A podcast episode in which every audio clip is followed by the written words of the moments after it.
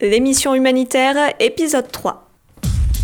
L'humanitaire, c'est pas l'humanité. On n'intervient pas auprès de centaines de milliers de personnes comme ça d'un coup de baguette magique. Un demi-million de morts, des concerts à Wembley et à Philadelphie. La confusion des genres commence. Outside General Hospital, a little boy is brought through the crowd. He's covered in dust, limp and weak. He appears barely alive. Ethiopia, 7 million people are threatened by starvation. Thousands have already died. Expédier des couvertures, mais aussi des tentes et du matériel médical. Le travail est aujourd'hui le même pour toutes les organisations humanitaires. On y va tout le temps car ce sont des hommes qu'on aide. On y va tout le temps, n'importe où, même si ce sont des pays totalitaires. C'est rarement en Suisse qu'on va travailler. Un sac de riz sur les épaules de Bernard Kouchner.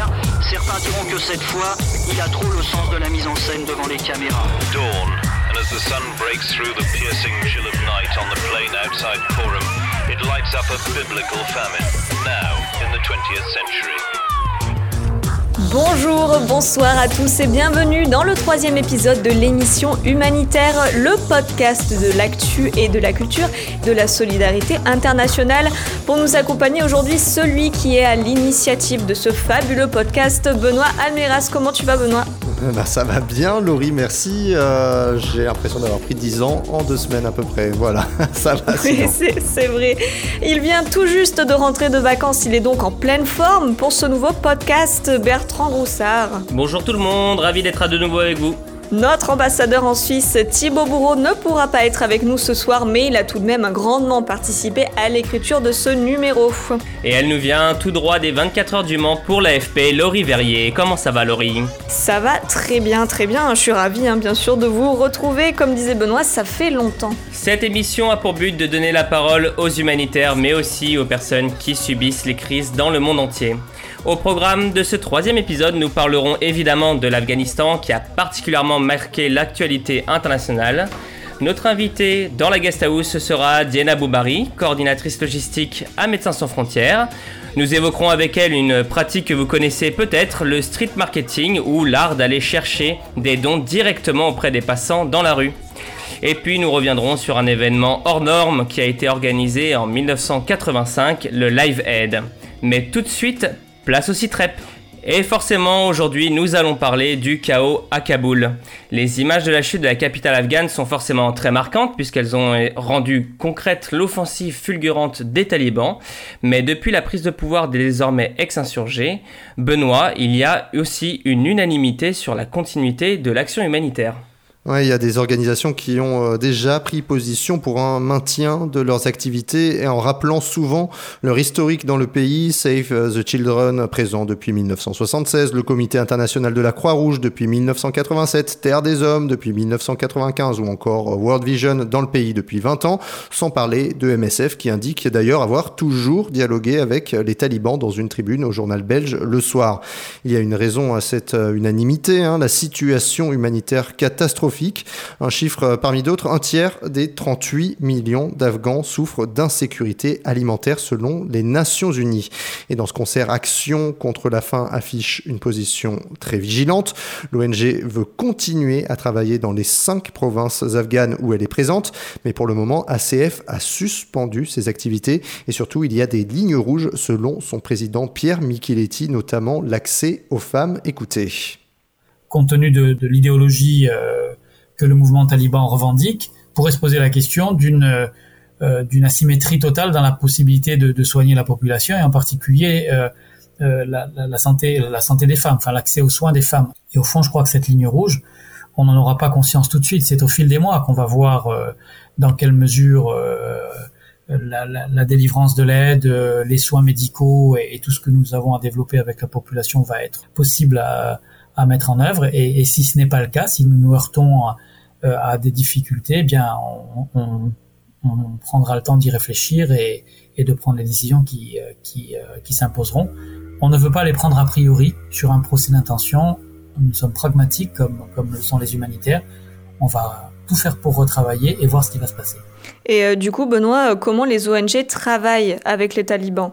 Alors, euh, bah, c'est difficile à dire, hein, Laurie. Il y a plusieurs interlocuteurs qui m'ont confirmé avoir pu ou su travailler sous les talibans avant leur première prise de pouvoir il y a 25 ans. Il y a aussi des ONG qui ont travaillé avec eux ces dernières années. Mais là, l'Afghanistan passe d'une situation de guerre civile à un régime politique légitimé en plus par la Chine et la Russie. Les humanitaires ne vont donc pas s'adresser à des partis au conflit, mais à des autorités bien installées. Alors, le maintien de la l'action humanitaire devient dans ce contexte un enjeu de négociation politique avec euh, Kaboul. Et officiellement, les nouveaux maîtres euh, du pays affichent qu'ils veulent un maintien de cette aide-là dans le respect de la loi islamique. Alors, le ministre français des Affaires étrangères, euh, Jean-Yves Le Drian, a notamment posé comme condition un accès de l'aide humanitaire vers le territoire afghan.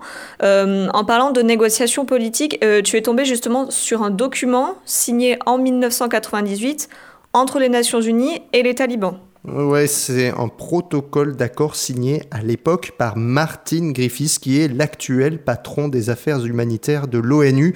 L'article 13 prévoit que l'accès et la participation des femmes à la santé et à l'éducation doit se faire nécessairement par étapes et que cet accès se fait en accord avec les lois islamiques et la culture afghane. En clair, c'est une violation du principe humanitaire d'impartialité, alors dénoncé par Médecins sans frontières, MSF et une dizaine d'ONG qui vont d'ailleurs être expulsés de Kaboul deux mois après la signature de cet accord pour ne pas s'être pliés aux exigences des talibans. On est loin donc du dialogue constant.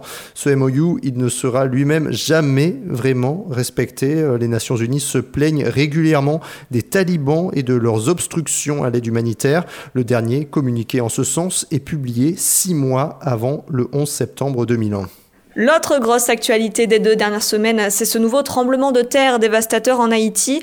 11 ans après le séisme qui a détruit Port-au-Prince, le pays a enregistré une secousse de magnitude 7,2, suffisant pour faire des dégâts considérables sur des immeubles mal construits, au moins 2200 morts et 12 000 blessés à l'heure où on enregistre, notamment au Caille Bertrand. Oui, et la ville avait été déjà touchée en 2016 par l'ouragan Matthew.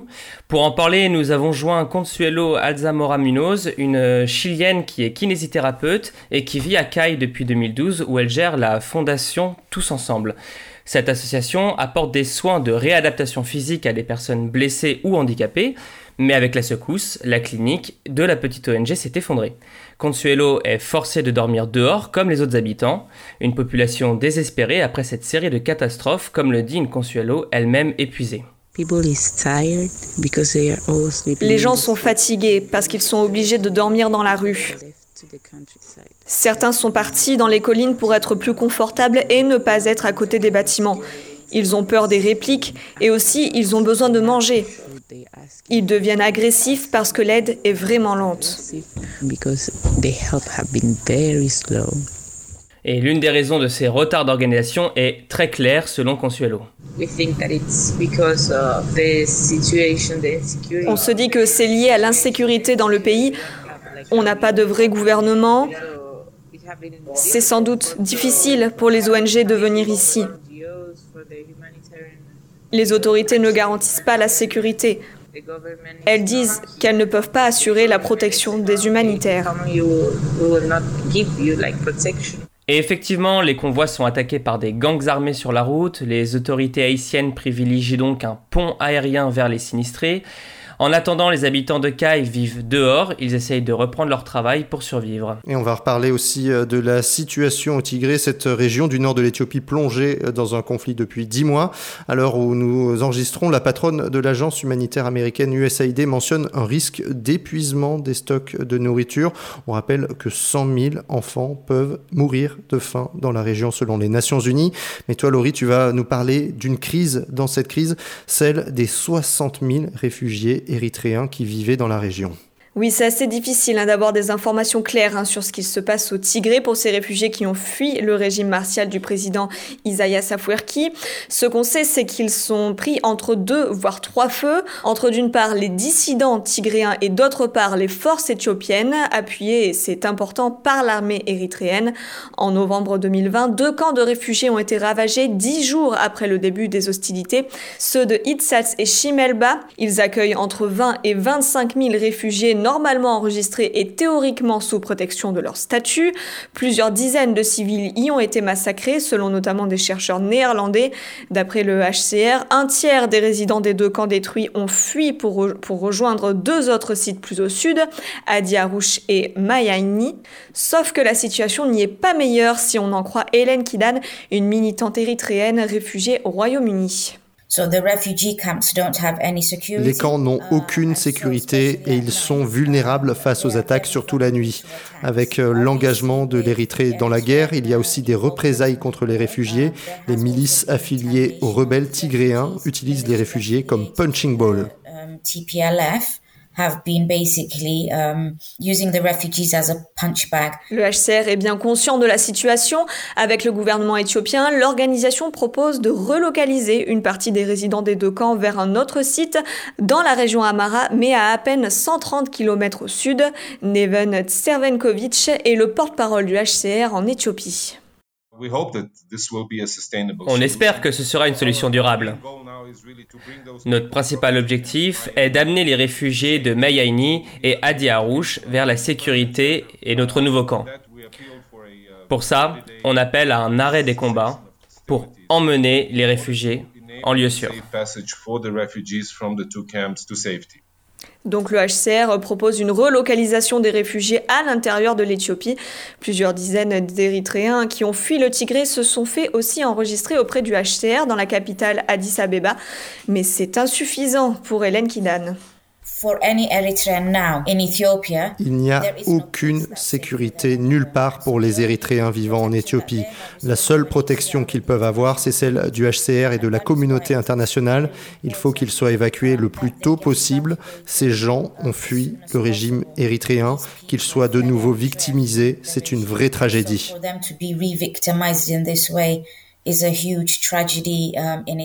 Notre problème, c'est aussi celui de l'accès. Le HCR a pu distribuer pour un mois de nourriture aux réfugiés érythréens de Mayaini et Adiarouche. Selon l'organisation, ils ont aussi un besoin urgent de soins de santé. L'émission humanitaire, le CITREP. Alors Benoît, après l'Afghanistan, toi, tu vas nous faire un grand écart à la Jean-Claude Van Damme. Tu as voulu rebondir sur la signature de Lionel Messi au Paris Saint-Germain. Ouais, j'ai même acheté le maillot à 100 balles à la boutique officielle euh, du club. Alors, euh, pour faire le lien avec euh, ce podcast. Oui, parce qu'on a quand même du mal à le voir, le, lien pour l'instant. tu sais que Lionel Messi, c'est aussi un ambassadeur de bonne volonté de l'UNICEF. Il est engagé depuis plus de 10 ans pour l'éducation et la santé des enfants. Donc, moi, je me suis demandé ce qu'apporte un ambassadeur de bonne volonté au secteur humanitaire. Et alors pour trouver des réponses, je suis allé voir Anne Avril, l'une des responsables d'UNICEF France. Elle a sa petite idée sur la question. Alors le, rôle des, ambassadeurs, il est avant tout de relayer nos messages parce que ce sont des personnes qui ont une aura et une couverture médiatique par définition assez large. Et donc euh, voilà, c'est avant tout l'incarnation euh, de ce qu'est notre organisation et des porte-voix pour euh, les droits de l'enfant. Alors je vous propose une illustration avec euh, cet extrait d'un spot très corporate avec euh, le nageur Camille Lacour. Alors attention, ça fait très mal aux oreilles. Bonjour, c'est Camille Lacour. J'ai été très fier de représenter la campagne Pampers UNICEF en 2014. Je suis heureux de m'engager à nouveau pour aider à lutter contre le tétanos de la mère et du nourrisson partout dans le monde. À 9 ans, grâce à l'action de Pampers et de l'UNICEF, 16 pays ont éliminé le tétanos de la mère et du nourrisson. Je vais pas faire de commentaires parce que on va me taxer de faire du mauvais esprit. Mais ouais, pour on sent que ta chronique glisse un peu quand même la benne. Ah non non non, attends. un peu. Ça va se recadrer, je t'assure. Alors pour en savoir plus, moi j'ai contacté une ancienne chef de mission euh, d'une ONG au Kosovo. Elle avait dû gérer la visite de deux ambassadeurs en footballeur français champion du monde et une actrice américaine plutôt connue. Et c'était pas simple comme la liaison téléphonique avec Pristina. Écoutez bien ça a été des événements assez euh, assez stressants pour moi en tant que chef de mission. Ça demandait une euh, une grosse logistique euh, en termes de voilà de transport, même d'assurer la sécurité. alors que du côté, on va dire des organisations qui envoyaient leurs ambassadeurs, eux étaient plus focus sur le côté communication.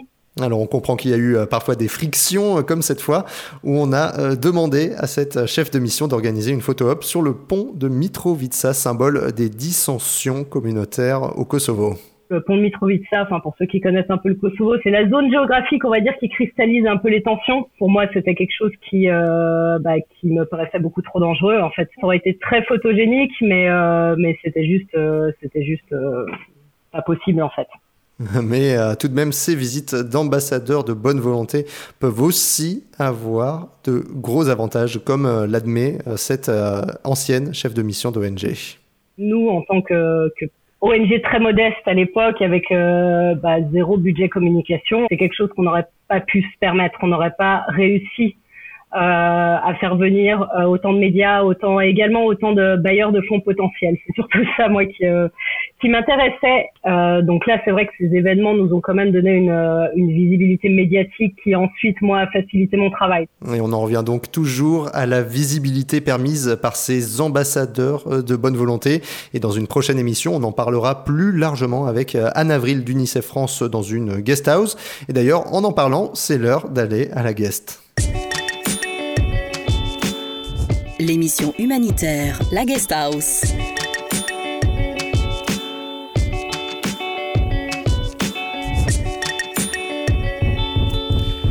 Et nous allons euh, parler de recrutement de donateurs et de street marketing avec euh, notre invité, entretien réalisé il y a quelques jours par Laurie et Bertrand.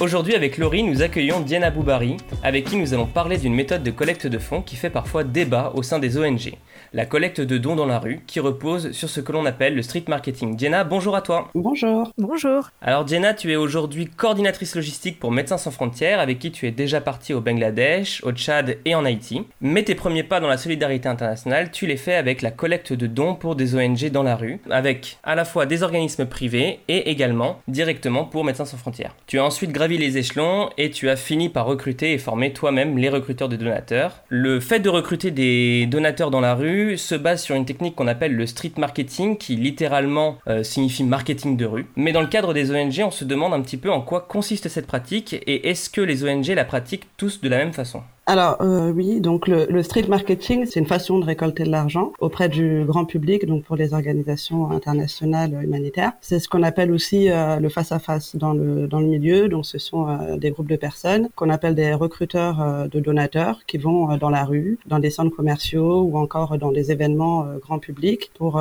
sensibiliser les gens à une cause humanitaire. Si ce passant-là adhère à la cause, on va lui demander de soutenir l'association financièrement avec le montant de son choix tous les mois par automatique. Finalement, euh, ce qui est demandé euh, aux passants dans la rue, c'est de remplir une promesse de don euh, envers les ONG.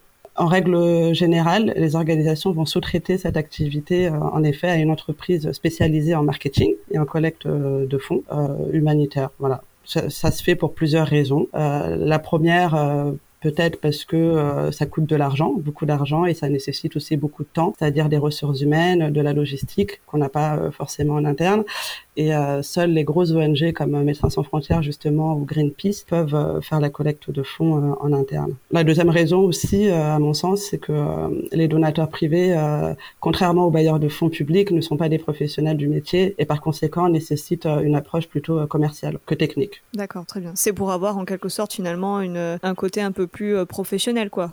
Oui, c'est ça. Ok, très bien.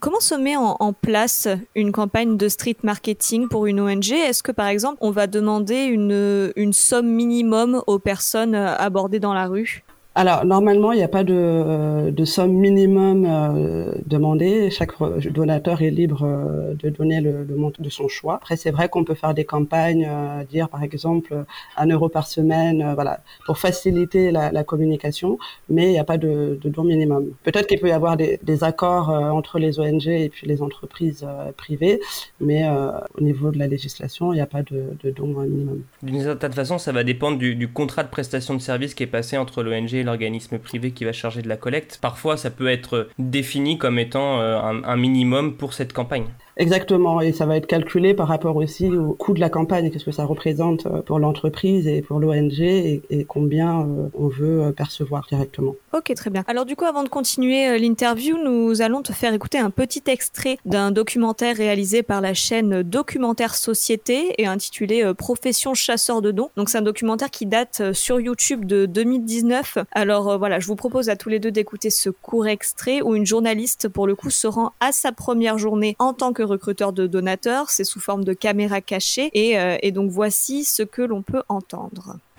La consigne aborder 1000 personnes par jour pour multiplier nos chances. Selon eux, ce serait même mathématique. Sur 100 personnes qui vont passer, t'en as 20 qui vont s'arrêter. Sur les 20 qui vont s'arrêter, t'en as deux qui vont être, euh, qui vont dire oui, je peux le faire. Et sur les deux, t'en as un seul véritablement qui va le faire. Donc dans cet extrait, on entend effectivement la personne qui forme la journaliste infiltrée à son nouveau métier de recruteur de donateurs en lui expliquant que sur 1000 passants, il y en a peut-être 20 qui vont réussir à, s'arrêter, il y en a peut-être que deux qui seront réellement intéressés et donc euh, l'objectif c'est de faire du volume. Et on a effectivement souvent cette image des recruteurs de donateurs dans la rue qui passent une grande partie de leur journée à se faire refouler par des passants pressés ou pas intéressés. Mais finalement, jusqu'à quel point est-ce qu'il est important d'insister auprès du grand public, jusqu'à quel point il est important pour les personnes dans la rue d'insister auprès des passants. C'est vrai que le, travail euh, dans la rue euh, génère beaucoup de pression parce qu'à chaque fois les recruteurs euh, de donateurs vont rencontrer en moyenne entre 1000 et 1500 personnes par jour.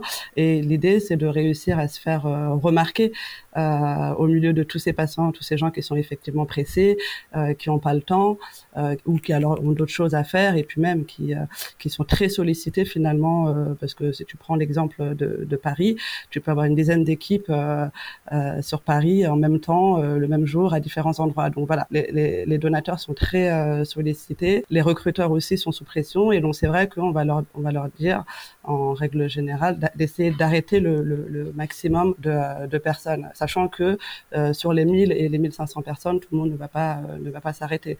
Mais c'est vrai qu'on disait à l'époque que 70% du travail était l'arrêt réussir à, faire arrêter euh, une personne dans la rue. Donc une fois que cette personne est arrêtée, on avait plus de chances évidemment de, de la faire adhérer.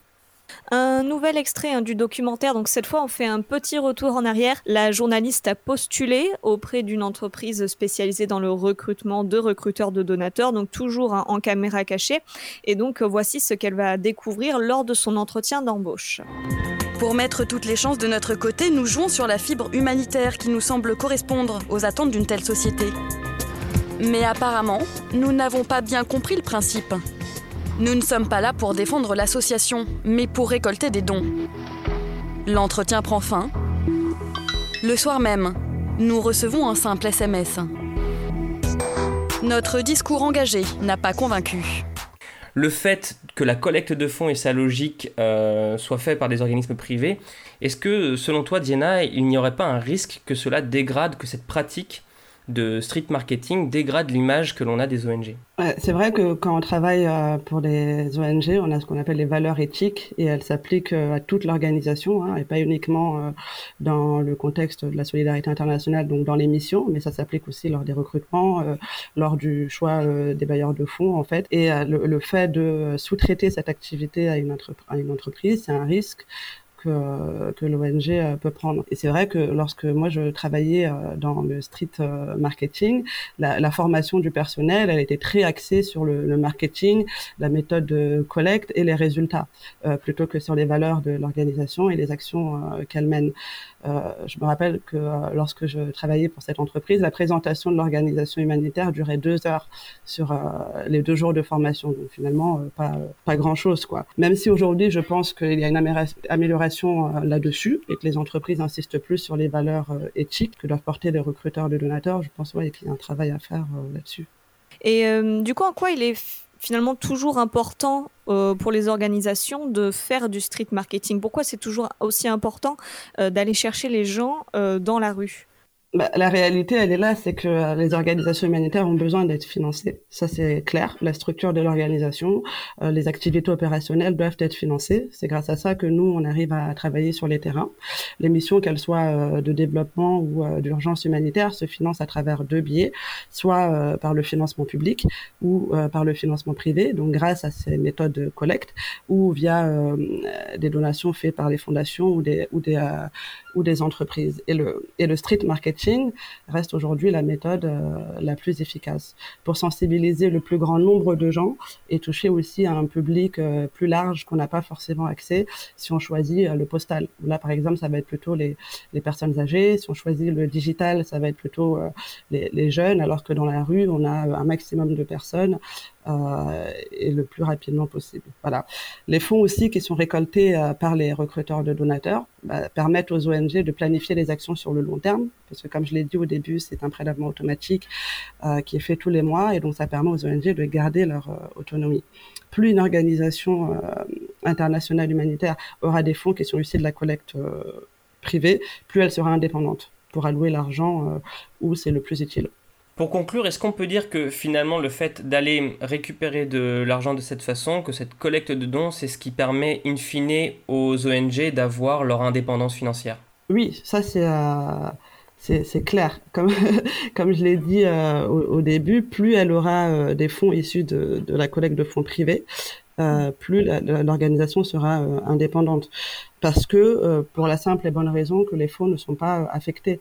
C'est-à-dire que les dons qu'on récolte dans la rue sont donnés à une organisation humanitaire auquel on, adhère, et ensuite c'est l'organisation qui va choisir où affecter l'argent en fonction de où c'est le plus utile. Alors que si, par exemple, on choisit de de faire une campagne via le digital, par exemple, pour la réponse à une urgence spécifique, bah, ces fonds-là pourront être utilisés uniquement à cette urgence-là et pas sur, pour le reste euh, des activités. Et c'est pareil pour les fonds euh, publics, c'est plutôt affecté à un projet en particulier, euh, à un pays ou alors voilà. finalement, même si on a l'impression que on est euh, très sollicité euh, dans, les rues. Euh, les recruteurs de donateurs, c'est ceux qui recrutent près de la moitié des nouveaux donateurs qui s'engagent chaque année auprès d'une ONG. Et du coup, c'est important, c'est conséquent, et c'est ce qui permet aux, organisations humanitaires de, de, de travailler sur les terrains. Merci Jenna d'avoir répondu à, toutes nos questions. Donc euh, si, si, moi je comprends bien à l'issue de cet entretien, en fait, euh, malgré les, les, problèmes ou les reproches qui peuvent être attribués au street marketing et à cette pratique-là, ça restera de toute façon une pratique qui perdurera dans les ONG parce que c'est malgré tout la bonne, une façon d'avoir une certaine forme d'indépendance financière pour les ONG et de pouvoir mener des programmes là où il y a de vrais besoins. Exactement, ça c'est la conclusion. Bah, Diana, merci beaucoup. Merci beaucoup d'avoir été avec nous. Bah, merci à vous. Bon courage. Merci. Voilà, et pour terminer cet entretien, il était important pour nous de, clarifier un point. Donc, les critiques qui ont pu être émises dans les extraits de reportage concernent bien les entreprises spécialisées dans le recrutement de donateurs. Comme a pu nous l'expliquer euh, Diana en off euh, notamment, le recrutement et la formation sont différentes quand ce sont les ONG elles-mêmes qui recrutent. Allez, tout de suite, on passe à la culture. Culture sans frontières. Et aujourd'hui, Laurie, tu vas nous parler de l'événement que beaucoup ont appelé le concert du siècle. It's 12 noon in London, 7 a.m. in Philadelphia. And around the world, it's time for Live Aid. 16 hours of live music in aid of famine relief in Africa.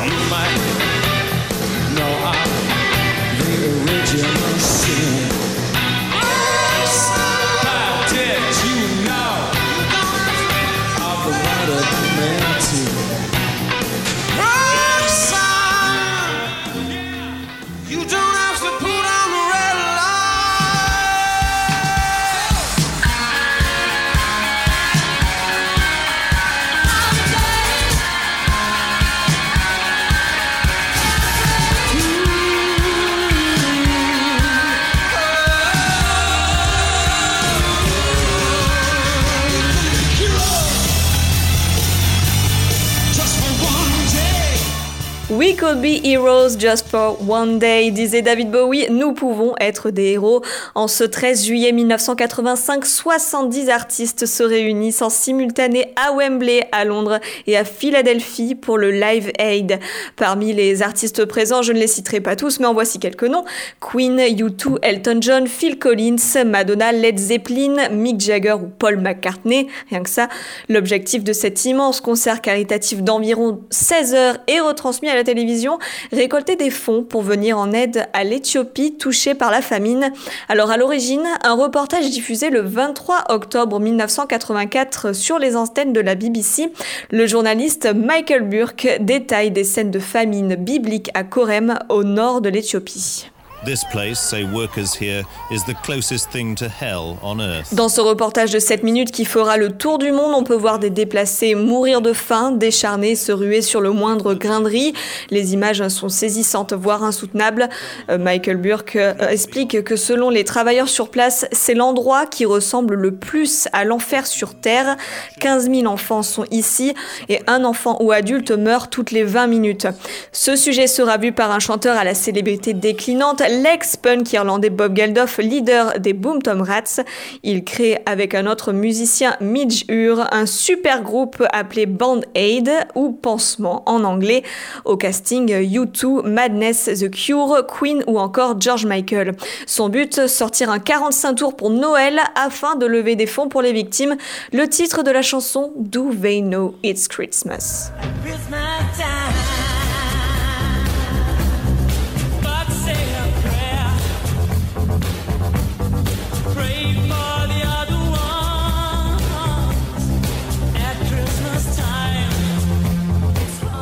Je rappelle juste rapidement que euh, les Éthiopiens sont chrétiens, donc ils savent effectivement Ce qu'est que Noël. c'est Noël.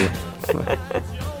Oui, mais le titre est un tube. Il sera sacré disque de platine aux États-Unis, disque d'or au Royaume-Uni. Un peu plus tard, en mars 1985, un autre tube caritatif voit le jour aux États-Unis, We Are the World, chanson mondialement connue aujourd'hui, bien sûr, à l'initiative Michael Jackson et Lionel Richie, et interprétée par le super collectif USA for Africa, avec entre autres les deux auteurs, Stevie Wonder, Cyndi Lauper ou encore Tina Turner, ça rime, et même Bob Dylan. Et euh, ces deux chansons, tu l'as dit, ce sont des immenses succès. Je crois 4 millions de copies rien qu'au Royaume-Uni pour euh, Do They Know It's Christmas, 20 millions pour We Are the World dans le monde. Les deux super groupes décident de joindre leurs forces dans le Live Aid. Ah oui, un marathon musical, je l'ai dit, de 16 heures en Angleterre et aux États-Unis, diffusé en Mondovision, même en France. Certains moments de ce concert géant ont marqué, hein. c'est le cas par exemple avec une prestation totalement catastrophique de Led Zeppelin, ou au contraire de l'immense prestation de Queen. Le Live Aid cimentera aussi la célébrité de Bono, qui sera de toutes les initiatives caritatives par la suite. On retient même euh, parfois plus le concert hein, que la cause qu'il a servi, la lutte contre la famine en Éthiopie. Total, l'événement va brasser énormément d'argent. Alors, il y a eu plusieurs estimations qui ont circulé. Selon Le Monde, le concert aura généré à lui seul 600 millions de francs à l'époque, soit environ 100 millions d'euros. Et ça sans les rediffusions et les ventes de vidéos. Alors bon, ça fait beaucoup, beaucoup, beaucoup de pognon, euh, Laurie. Alors forcément, il y a eu euh, des résultats sur le terrain. Qu'est-ce que euh, le Live Aid a apporté à l'Éthiopie, Laurie? Alors, dans un article de 2005 hein, dans l'Obs, Save the Children affirme que les disques et le giga-concert ont aidé à la mise en place d'un système d'alerte, encore utilisé à l'époque pour détecter euh, des risques de famine. Les fonds ont aussi permis d'acheter des camions et des entrepôts de stockage de l'aide alimentaire. Oui, mais voilà, il y a aussi beaucoup de polémiques sur des détournements de l'aide. À peine quelques mois après l'événement, en juin 1986, le Washington Post relate déjà des accusations, notamment portées par MSF. Le gouvernement éthiopien aurait utilisé les fonds pour financer un vaste programme de réinstallation forcée qui entraîne la mort de milliers de gens, je cite. Les gens sont alors transportés vers des camps de concentration, puis des zones gérées par l'État pour les empêcher de participer à la guerre civile. Plus tard, en 2016, la BBC lance une autre bombe. Des millions de dollars auraient été utilisés par les rebelles tigréens de l'époque pour acheter des armes. Après des plaintes de Bob Geldof lui-même, la chaîne publique britannique se rétractera quelques mois plus tard, mais reste toujours des interrogations sur comment et par qui l'aide a transité à l'époque. Alors si on ne sait pas euh, où est passé euh, l'argent exactement, Live Aid a quand même laissé un héritage. Ben oui, parce qu'aujourd'hui, les concerts, souvent alors à échelle moindre, sont toujours utilisés pour des causes caritatives. Ça marche beaucoup. En France, on peut citer par exemple à l'échelle euh, euh, franco-française les Enfoirés pour les Restos du Cœur. Plus récemment, il y a aussi eu un concert virtuel organisé par euh, Lady Gaga et plusieurs articles faisaient le comparatif d'ailleurs avec le Live Aid. pendant la période de pandémie, donc en 2020, les fonds devaient être reversés aux organisations qui luttent contre la pandémie. Donc il était notamment soutenu par Global Citizen et l'organisation mondiale de la santé. Et puis euh, voilà. Et puis comment ne pas terminer? Forcément, on parle du Live Aid avec un tout petit peu de musique, peut-être le plus grand succès de ce Live Aid et vous le reconnaîtrez tout de suite.